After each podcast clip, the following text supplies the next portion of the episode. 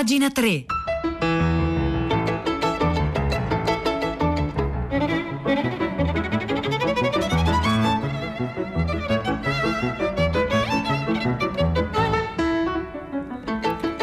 Buongiorno, un saluto da Nicola La Gioia, benvenuti, bentornati a pagina 3, la cultura nei quotidiani, nelle riviste, nel web, 9, 1 minuto, 27 secondi di lunedì 5 aprile. Oggi cominciamo con un re e con una regina. Per dire Stephen King che scrive di J.K. Rowling, il pezzo, il lungo pezzo di Stephen King eh, viene pubblicato eh, da Linus nella traduzione di Tiziana eh, Loporto e Stephen King appunto racconta di come eh, la ricezione critica, diciamo così, di Harry Potter che lui ama molto molto sia stata falsata dall'enorme successo appunto del, mm, eh, della saga e quindi prova a rimettere le cose a posto. Prima, primo elemento il fatto che in realtà Harry Potter non è soltanto un libro, non è soltanto una saga per bambini, il segnale più evidente, scrive Stephen King a proposito di J.K. Rowling, di come verso la fine quelli di Harry Potter siano diventati dei libri per adulti, arriva nei doni della morte. Quando la signora Weasley vede l'odiosa Bellatrix che cerca di fare fuori Ginny con una maledizione mortale, mia figlia no, cagna, urla è il cagna più scioccante nella recente narrativa di finzione. In inglese sarà Beach probabilmente. Nel momento che nei libri di Harry Potter, scrive Stephen King, teoricamente non ci sono implicazioni. Questa qui quindi arriva con una forza che è quasi letale è assolutamente giusta in quel contesto, davvero perfetta, ma è anche la reazione tipica di un adulto che vede un bambino in pericolo. Ora, a proposito della ricezione critica di Harry Potter, scrive Stephen King su Linus, la maggior parte di questa poltiglia critica riscaldata al microonde che vede Harry Potter soltanto in due modi, o sociologicamente Harry Potter, due punti, manna dal cielo o malattia dell'infanzia, oppure economicamente, e cioè il fatturato, l'enorme mole di denaro che la vendita di milioni di copie eh, appunto muovono. Eh, accennano superficialmente, scrive Stephen King a proposito di J.K. Rowling, a cose come trama o linguaggio, ma fanno poco altro. E come potrebbe essere altrimenti quando hai solo quattro giorni per leggere un libro di 750 pagine e poi scriverci sopra una recensione di 1100 parole? Quanto tempo hai per goderti veramente il libro, per ragionare sul libro?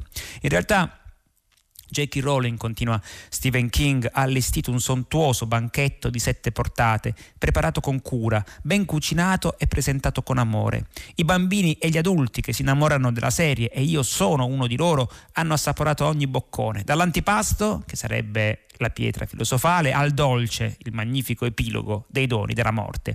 Gran parte della critica, invece, ha trangugiato tutto, poi la, lo ha gentilmente vomitato, mezzo digerito sulle pagine libri dei rispettivi eh, giornali e quotidiani. Ed è per questo che pochissimi giornalisti si sono davvero fermati a considerare su ciò che la signora Rowling ha creato, da dove viene o cosa potrebbe significare per il futuro. Perché infatti, continua Stephen King in questo pezzo tradotto su Linus, Mentre accademici e palloni gonfiati, sempre pronti a sparare a zero sulla, sull'educazione dei bambini e lamentavano il fatto che la lettura ormai era morta e che, bambini, e che ai bambini interessavano soltanto i loro Xbox, le PlayStation e i telefonini, beh, quegli stessi bambini di cui si preoccupavano zitti zitti tutti passavano a leggere i romanzi, passavano appunto a farsi comprare i libri. Ecco, il talento non è mai statico, è destinato a crescere, a scomparire, e quello di J.K. Rowling è appunto ehm, è proprio migliorato nel tempo, scrive Stephen King.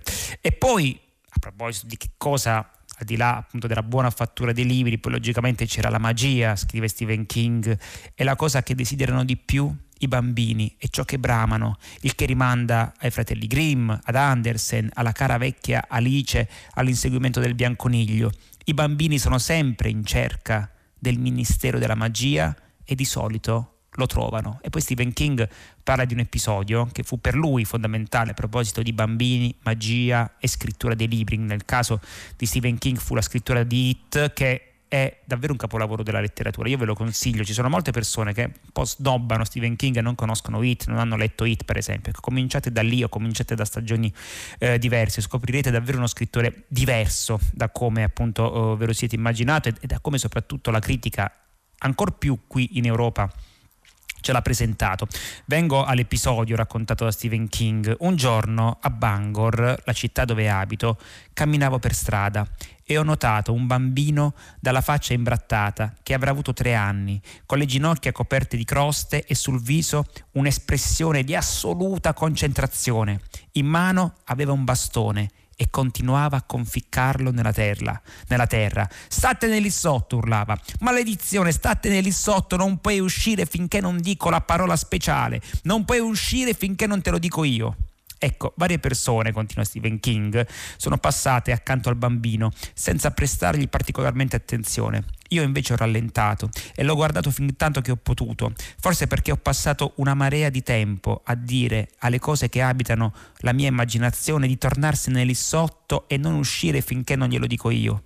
Ero affascinato dalla facilità con cui, quel, con cui quel bambino evocava il suo mondo immaginario, sempre che di mondo immaginario si trattasse e mi sono venute in mente un paio di cose. La prima, continua Stephen King, era che se fosse stato un adulto i poliziotti se lo sarebbero portato via per rinchiuderlo eh, in cella. La seconda era che i bambini che manifestano tenden- in apparenza tendenze paranoidi schizofreniche vengono perfettamente accettati dalla nostra società. Cioè, insomma, capiamo tutti quanti che più o meno fino agli otto anni i bambini sono completamente pazzi e non facciamo caso alle loro fantastiche testoline scioline dove tutto è possibile, insomma il mondo magico dei bambini. Questa cosa è successa intorno al 1982 mentre stavo per iniziare a scrivere una lunga storia su bambini e mostri, appunto It, che è anche un grande romanzo sull'amicizia, lo dicevamo qualche giorno fa, e ha influenzato parecchio quel romanzo. Ancora adesso Dopo tutti questi anni ripenso con affetto a quel bambino, un piccolo ministro della magia che usava un ramo secco come bacchetta magica e spero non sia considerato troppo vecchio per Harry Potter quando quei libri hanno cominciato ad apparire. Eh, la signora Rowling inizialmente ha conquistato i bambini dimostrando con logica irrefutabile, con la logica irrefutabile dei suoi libri venduti, che i bambini sono ancora perfettamente disposti a mettere da parte i loro gadget digitali e prendere in mano un libro. Che la lettura in sé è magica, è una cosa di cui non ho mai dubitato. Darei qualsiasi cosa per sapere quanti adolescenti hanno mandato questo sms nei giorni successivi all'uscita dell'ultimo libro di Harry Potter. Testo, oggi non chiamarmi, sto leggendo. Poi c'è anche, prosa, eh, c'è anche, la prosa, britannica, qui entra Stephen King un po' più nel tecnico, è difficile resistere all'ipnotismo di quelle voci pacate e ragionevoli, soprattutto quando deviano verso il mondo immaginario. Rowling è sempre fa parte appunto di quella tradizione narrativa. Un altro esempio calzante è Peter Pan. Non perde mai di vista il tema principale, il potere che ha l'amore di trasformare bambini confusi, spesso spaventati, in adulti per bene e responsabili. E la sua scrittura è totalmente appunto incentrata e avvinghiata in maniera sapiente sulla storia. Il pezzo è molto lungo, è molto bello, vi abbiamo dato appunto una, una piccola anticipazione Stephen King su J.K. Rowling, nella traduzione di Tiziano Loporto, lo trovate in edicola con Linus.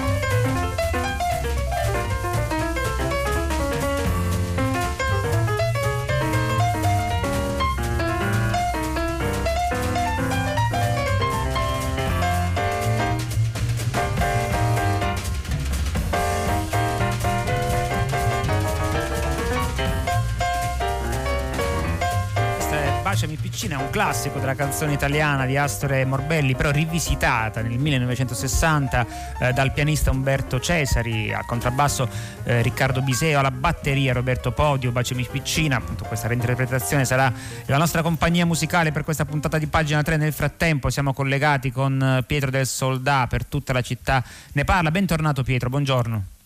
Eccoci Nicola, buongiorno a te, le ascoltatrici e ascoltatori di pagina 3. Allora, questa mattina tutta la città ne parla, si affronta il tema delle armi e dei conflitti nel mondo. Hanno colpito molto le parole pronunciate da Papa Francesco nel suo messaggio pasquale, eh, durante il quale ha detto anche scandaloso che aumentino le armi nel mondo eh, nei mesi della pandemia. Parole che sembrano andare, secondo anche alcuni ascoltatori, in particolare Olimpia e Stefano, che sono intervenuti al filo diretto con Alberto Chiara, in contrasto contrasto con quanto eh, si orienta a fare il nostro Paese. Le commissioni difesa di Camera e Senato hanno uh, unanimemente proposto che nel recovery plan ci siano dei fondi stanziati per l'ammodernamento della nostra industria bellica, che è una parte non irrilevante del PIL italiano, quindi insomma ci si scontra anche con dati economici importanti, nonché occupazionali. Di questo noi dunque oggi proviamo a parlare, di quello che si può fare davvero con il recovery plan, se la pandemia ha prodotto oppure no un salto di qualità nel rapporto con le guerre, con gli armamenti, senza ignorare la telefonata di Olimpia che chiedeva anche di fronte a tutti i teatri di guerra eh, raccontati, elencati anche da, da ultimo ieri da Papa Francesco, cosa possono fare gli organismi internazionali in luoghi come la Siria, lo Yemen, dove insomma, la guerra non finisce dalle 10 Grazie in diretta, caro Nicola. Grazie, Ciao. a più tardi, alle 10 tutta la città ne parla, 335 5634 296 per uh, cominciare a ma- mandare già i vostri messaggi sul, sul tema del giorno, mentre io vi segnalo andando sui supplementi culturali per esempio Robinson eh, di, di, Repubblica c'è un'intervista a proposito di chi ha rivoluzionato la musica del Novecento a Marie Stravinsky, la pronipote di Igor Stravinsky, Leonetta Bentivoglio la intervista sul grande compositore, quali, eh, quale memoria di Stravinsky percepì in famiglia. Di lui sentivo parlare presso i miei nonni che evocavano il padre un po' come se fosse stato Dio. Mio nonno descriveva Stravinsky, Igor Stravinsky come un patriarca rispettato e anche capace di occuparsi con amore della famiglia.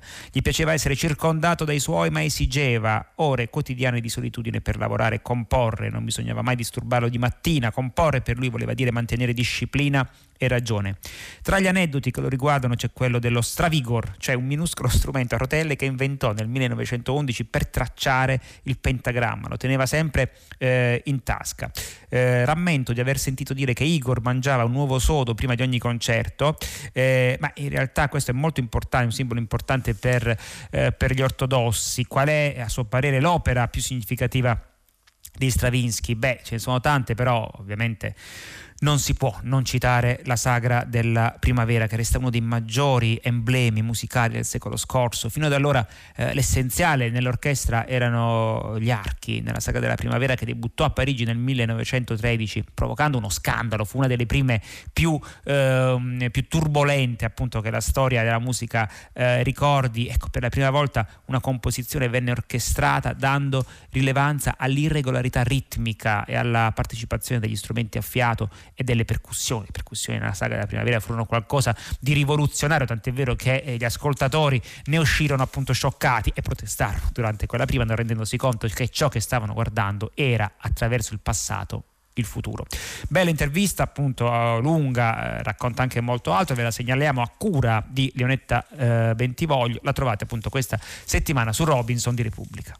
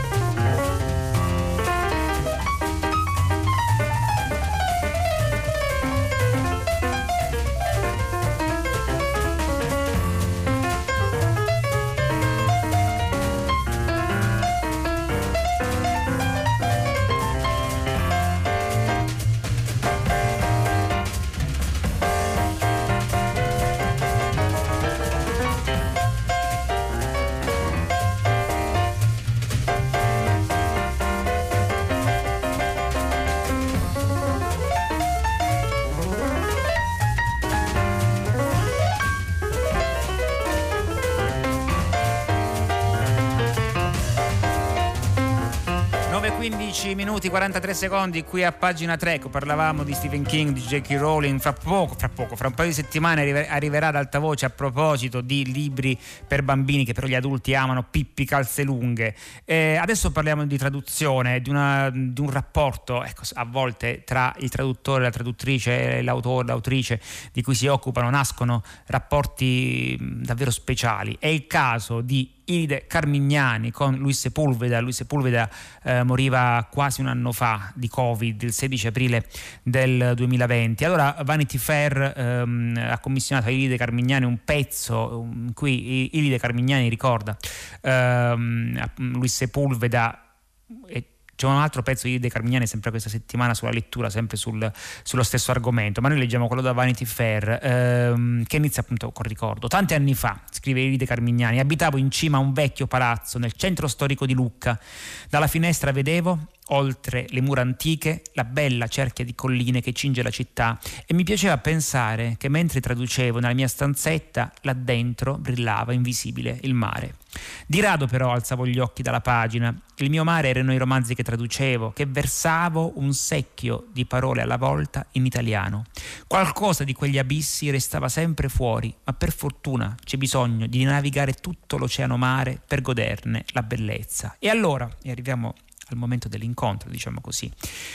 Eh, in un giorno del 1992, in quella mansarda arrivò un libro di uno sconosciuto scrittore cileno, il vecchio che leggeva romanzi d'amore. Mentre lo traducevo con molta più emozione del solito, scoprì che il suo autore, Luis Sepulveda, abitava sul porto di Amburgo con la sua famiglia e il gatto Zorba, che faceva l'inviato di guerra, era stato in Angola, in Mozambico, a Capoverde e che fino a poco tempo prima viaggiava sui gommoni arcobaleno di Greenpeace, tagliava la rotta alle baleniere e alle navi cariche di scorie nucleari per bloccarle in alto mare, in acque così gelide che se ci scivoli dentro il cuore in tre minuti smette di battere.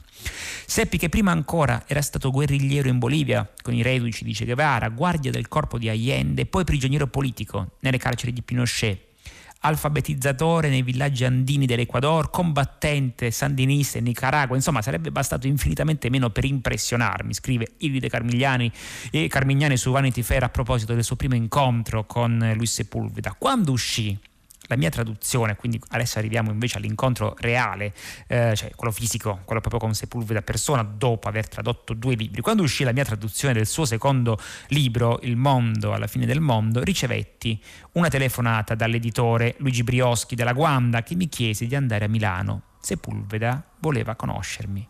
Mi spaventai, nessun traduttore di solito veniva mai invitato. Pensai a un esame, mi vorrà vedere, mi dissi, e vorrà capire se i suoi libri sono in buone mani.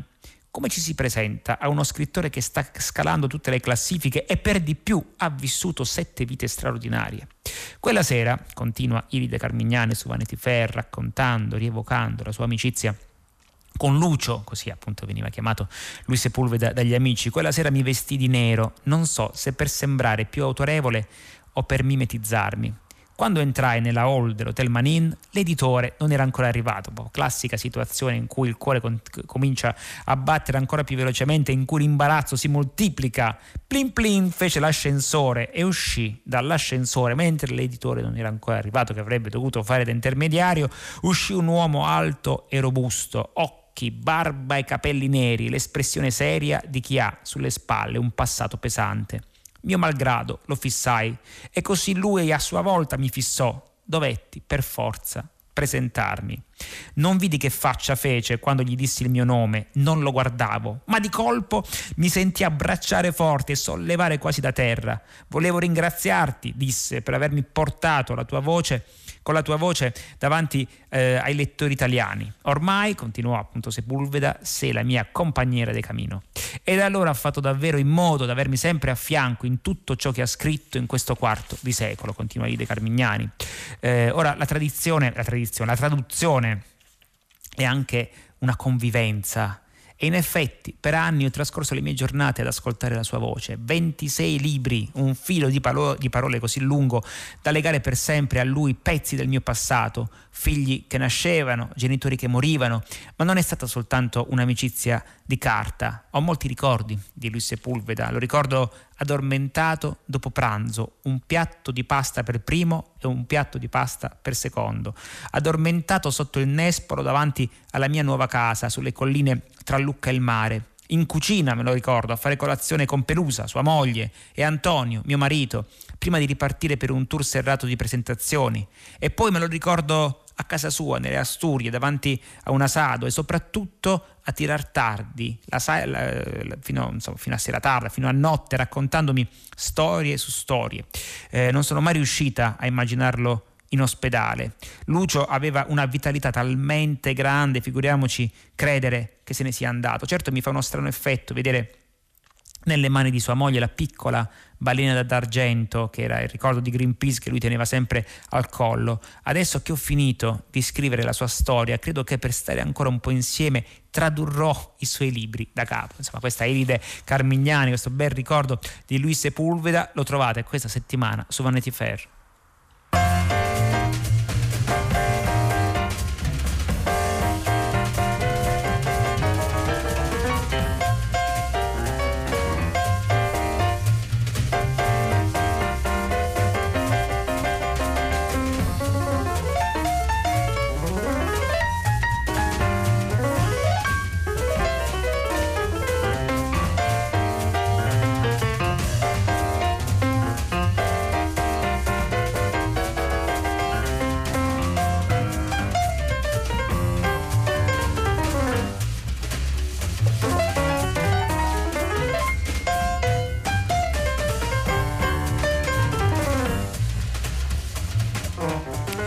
Un po' di vostri eh, messaggi eh, e anche a questo punto un appello agli edicolanti d'Italia, perché Silvana da Roma ci scrive: Ci avrei tenuto a gustarmi il bell'articolo letto su Linus dedicato a Martin Scorsese, che era Linus della settimana scorsa, adesso appunto c'è quello dedicato a J.K. Rowling, e mi sono precipitata nell'edicola del mio quartiere per acquistare la rivista. L'edicolante mi ha guardato come se stessi chiedendo chissà che, non avendo mai sentito parlare dello storico Linus, caro edicolante, e, insomma si, si aggiorni, perché insomma Linus è proprio una rivista vista storica, eh, è stata molto importante eh, per, per sprovincializzarci e per in qualche modo avvicinarci a tutta una serie di anche tutta una serie di, di, argomenti e temi che la cultura ufficiale snobbava inizialmente. Poi eh, un'ascoltatrice da Milano, carissimo La Gioia, grazie del carissimo, che libro regalerebbe a un neo diciottenne? Beh, prima abbiamo parlato di It di Stephen King, senza dubbio It di Stephen King. Eh, guardi, se appunto il diciottenne in questione supera pagina 50, poi sarà impossibile per lui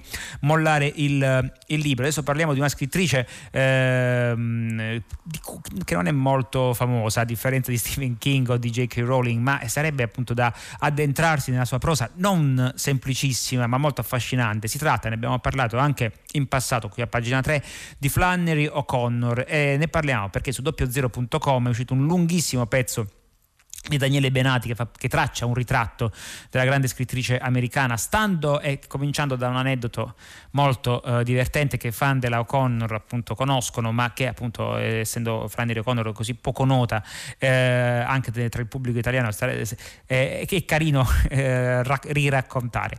Stando a quanto la stessa Flannery O'Connor ha affermato l'episodio più memorabile della sua vita viene fatto risalire a quando da bambina all'età di 5 anni aveva addestrato addestrato un pollo a camminare all'indietro e un inviato, perché la voce si sparse, un inviato del cinegiornale Pate News di New York era appunto sceso fino in Georgia, dove appunto la piccola Flannery viveva, per filmarlo. Però appunto proprio quel giorno il curioso pennuto non aveva dato prova della sua abilità e l'inviato si era visto costretto, dopo averlo comunque ripreso mentre zampettava in avanti, a montare il filmato al contrario per non sprecare un viaggio.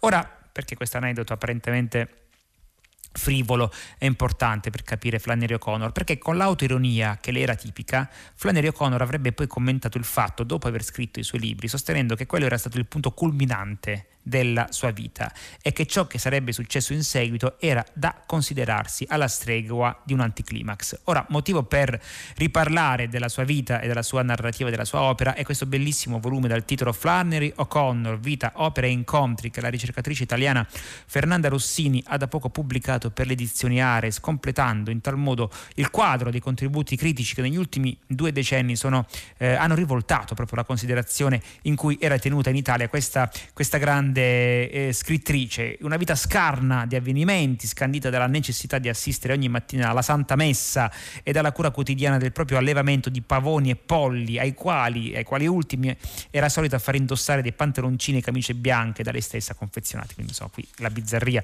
del, del personaggio, che però è, una, è stata una grande scrittrice, generalmente si è soliti considerare Flannery O'Connor una diretta discendente di Faulkner e associarla in quanto scrittrice del Sud alla corrente gotica o grottesca della letteratura americana e questo in buona parte è vero, considerata anche la sua passione giovanile per i racconti di Edgar Allan Poe e l'uso che fa come scrittrice di certe particolarità tipiche della narrativa meridionale, come per esempio l'ambientazione rurale, la creazione di personaggi tipicamente locali. Poi i paesaggi di Flannery O'Connor sono eh, davvero eh, bellissimi, e con grande maestria riesce a infondere un'atmosfera al tempo stesso desolata e ecco, forse anche magica, eh, o comunque intensa, utilizzando con pochi tocchi descrittivi gli elementi caratteristici eh, del paesaggio che le era più familiare, come stazioni di servizio, officine meccaniche in disuso, empori, baracche un po' cadenti situate in mezzo ai boschi, strade costeggiate da cartelloni che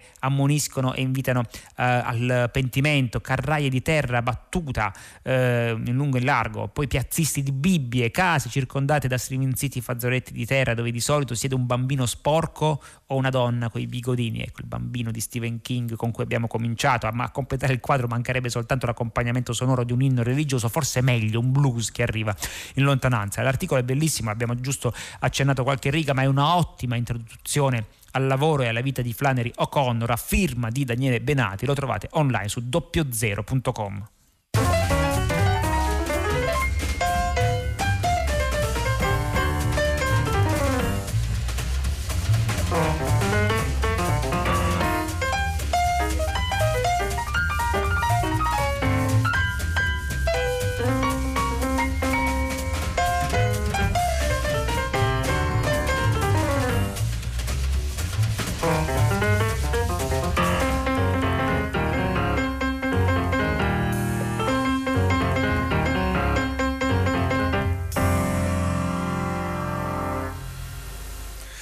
Questa è Bacemi Piccina nell'interpretazione di Umberto Cesare al piano e al contrabbasso Riccardo Biseo e Roberto Podio alla batteria, una appunto rivisitazione del 1960. Io riesco ancora a segnalarvi un paio di cose. Per esempio sul left di questa settimana c'è una grande, eh, diciamo così, retrospettiva su George Orwell di cui molte case editrici stanno ripubblicando in edizione critica eh, le sue opere perché sono scaduti eh, i, i, diritti, quindi chiunque eh, può ripubblicare e ritradurre eh, Orwell. C'è un pezzo tra gli altri, che eh, racconta anche il, il, rapporto fra Orwell e le, e le, donne che sono state importanti per lui, a firma di Simona Maggiorelli, mentre sulla lettura del Corriere della Sera c'è eh, un pezzo molto bello di Livia Capponi eh, su come nascono e muoiono le città, cioè le civiltà, vale a dire intervista Greg Wolf. Greg Wolf è, un, è uno storico dell'antichità classica che ha scritto un libro veramente molto bello, Vita e morte delle antiche città, che è uscito eh, in questi giorni per, eh, per Enaudi. Lui dice dice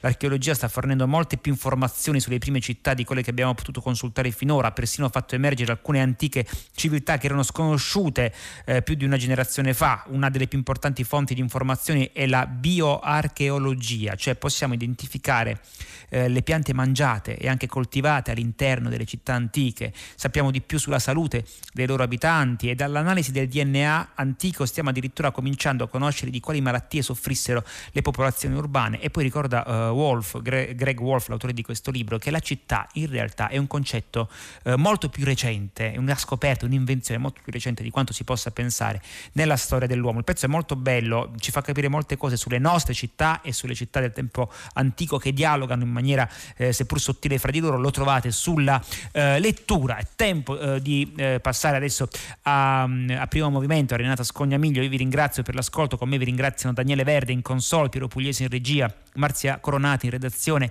Maria Chiara Beranec, curatrice del programma, l'appuntamento con pagina 3 come sempre per domani alle 9, un saluto da Nicola La Gioia.